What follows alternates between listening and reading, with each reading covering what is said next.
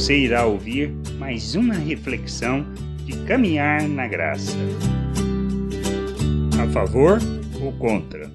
No Evangelho de Mateus, Jesus ensinando no capítulo 12, do versículo 28 ao 30, afirma: Se, porém, eu expulso o demônio pelo Espírito de Deus, certamente é chegado o reino de Deus sobre vós. Ou como pode alguém entrar na casa do valente e roubar-lhes roubar-lhe os bens sem primeiro amarrá-lo, e então lhe saqueará a casa. Quem não é por mim é contra mim, e quem comigo não ajunta espalha. Compreendermos este ensino é importante, pois revelamos a nossa natureza, entendimento e a compreensão da vontade do Pai. Estamos a favor quando nos submetemos, andamos na verdade, fazendo o que lhe agrada e revela a sua glória. Nos posicionamos contra, independente do conhecimento, quando agimos segundo a natureza humana, quando não amadurecemos e não nos submetemos à vontade de Deus, buscando o conhecimento do Senhor, e achamos